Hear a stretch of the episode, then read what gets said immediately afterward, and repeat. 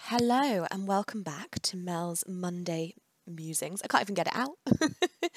can't even say my own title.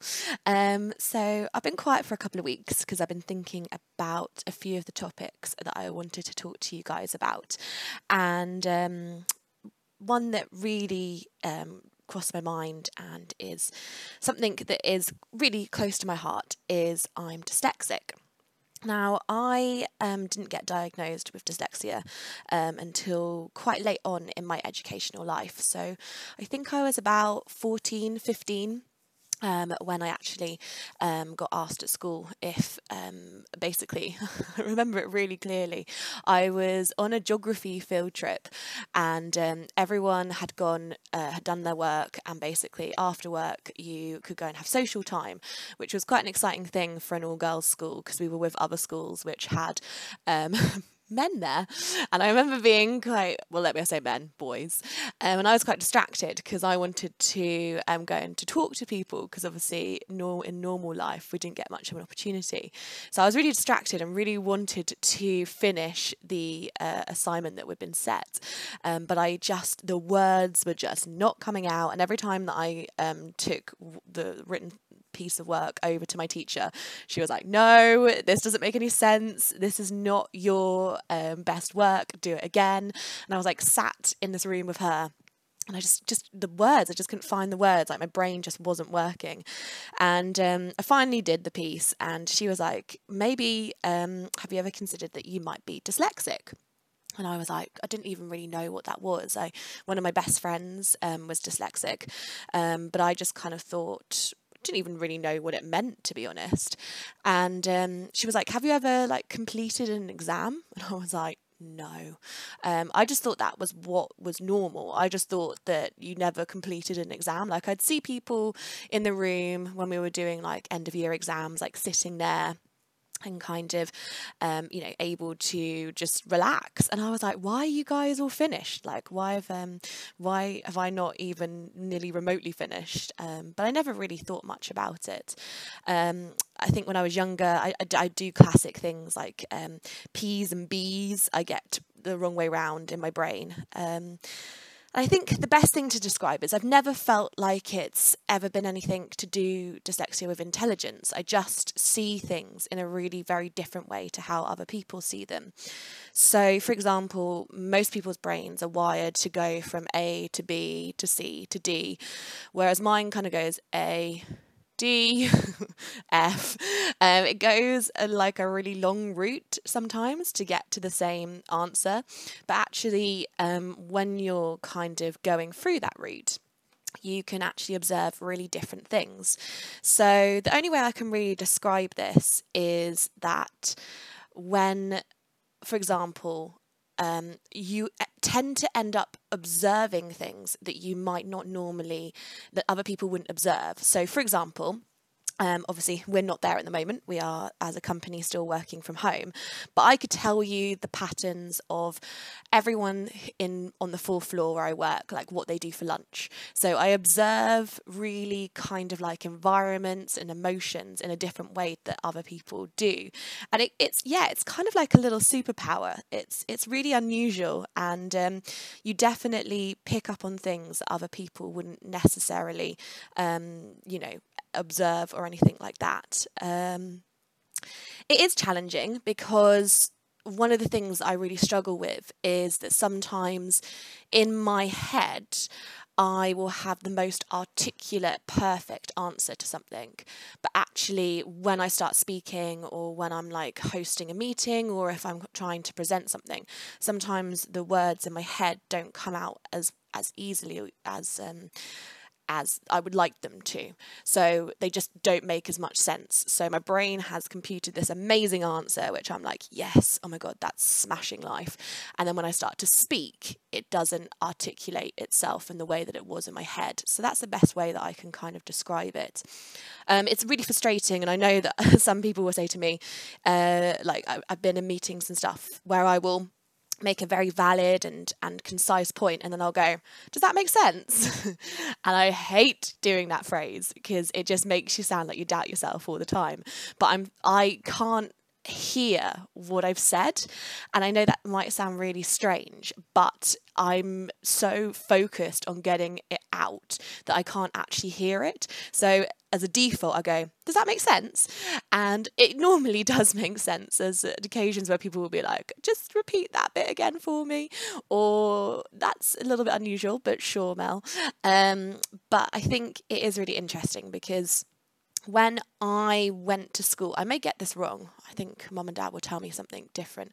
But I went to um, an amazing school uh, for my secondary education. And when I went, I think I was predicted C's and D's in my GCSEs. I don't even know if people thought I would go on to do A levels um, and definitely didn't think I would go on to university. Um, but I came out GCSE wise, I can't remember what I got. I think I got two A stars, an A, five Bs, and a C. And then I went on to A levels and got an A and two Bs, and then went on to, to university as well. So it's it's actually finding out that I was dyslexic really was a kind of um, thing that kind of really changed a lot of things and made me realize that I am intelligent, um, but because I struggled with spelling and grammar, I did doubt myself in that way. Um, I still to this day, and I mean, all of you who I talk to obviously know that I do predominantly do voice notes because I feel most comfortable speaking. Whereas, like with spelling, I struggle. So if I am typing, I know that I get words wrong and stuff, and it is really frustrating. Um, there and there, I can't, I still to this day, I understand, I just it, my brain just doesn't care. it's the only way I can describe it.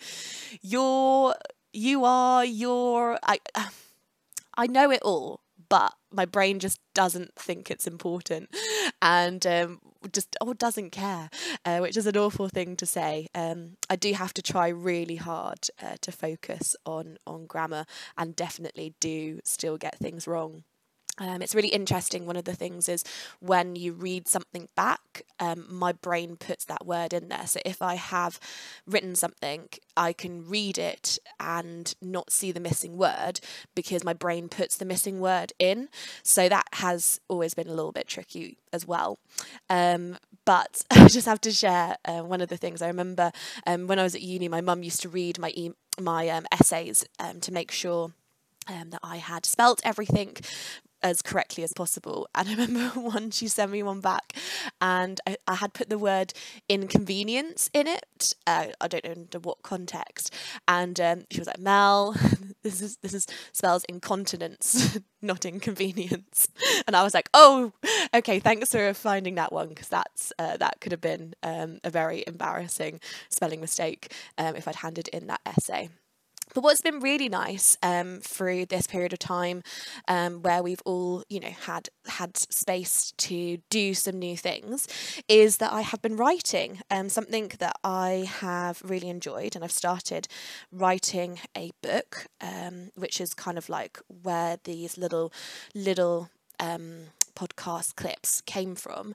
And from that, I've actually started doing also some kind of um, poems and spoken word, and um, I've even entered a few competitions. I won't read anything that I have entered into competitions because um, who knows, maybe one day they will be published. I'm aiming high here. Um, I'm just flicking through them now. There's some quite um, personal ones, um, which I will definitely leave for another day, as they definitely tell you what's going on in my mind and my heart. Um, but I shall I'd share one of them with you because yeah, I've always been put off from writing, um, and I think actually during the past uh, six months, I've really realised that it is something that um, I really, really enjoy, and um, I hope to do more of over the next few months, years, whatever that may be. Okay, so this is one that I wrote the other weekend, and the joy, obviously, at the moment is the weather has been so lush. So I've been able to go to the park after work and do writing, which is so nice. So here we go. Never give up, never give in, never lose sight of what is within. You doubt yourself, you worry too much. Your superpower is unconditional love. The world is your oyster, you can be anything you want to be. Life has no limitations. Everyone is born free. Moments happen, life can pass us by, but inside, the passion is burning deep inside. Connect with yourself. Don't be afraid to feel. Because if, because if you can trust, you can also begin to heal. So, yeah, if you're nice to me, I might um, tell you a few more. Um, just flicking through them now.